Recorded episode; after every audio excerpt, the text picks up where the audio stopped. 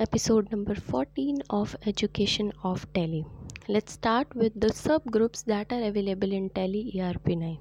thirteen subgroups are bank account, cash in hand, deposits, loans and advances, stock in hand, sundry debtors, which comes under current asset, bank O D account, duties and taxes, provisions, reserves and surplus, secured loans, sundry creditors and unsecured loans. Let's talk about ledger. What is ledger?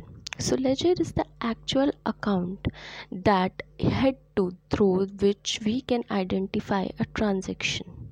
With the help of ledger, we can record transactions. All the ledgers have to be classified into group.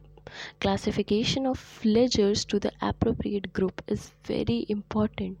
These groups and ledgers are classified in the balance sheet. Predefined ledgers in Tally E R P nine. So there are two predefined ledgers in Tally E R P nine. Number one is cash. So this ledger is created under the group cash in hand, and number two is profit and loss account.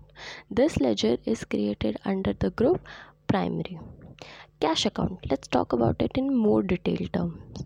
So you can enter the opening balance from the date of record. Beginning from, you can also enter the information after the date of the ledger.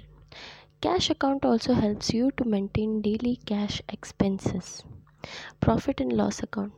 Previous year's profit or loss is entered as the opening balance in this account, and the balance is shown in the balance sheet as opening balance of profit and loss account. Stay tuned for more episodes.